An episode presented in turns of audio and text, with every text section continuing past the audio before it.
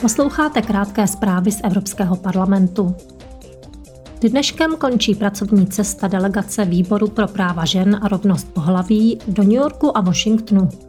Členové delegace se během své návštěvy zúčastnili zasedání Komise OSN pro postavení žen.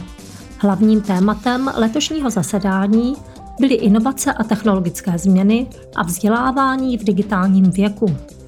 Dále se europoslanci ve Washingtonu sešli s organizacemi občanské společnosti, které se zabývají právy žen, sexuálním zdravím a reprodukčními právy. V neposlední řadě jednali i se zástupci americké vlády a amerického kongresu. Jednání se týkala především odmítavých postojů vůči právům žen v USA a v Evropě, zejména pak omezování práv na umělé přerušení těhotenství. Tento týden navštívila delegace Výboru pro občanské svobody Atény.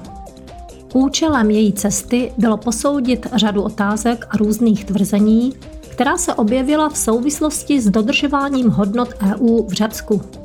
Delegace se zabývala širokou škálou témat, například svobodou médií a bezpečností novinářů, migrační politikou, lidskými právy a rovným zacházením.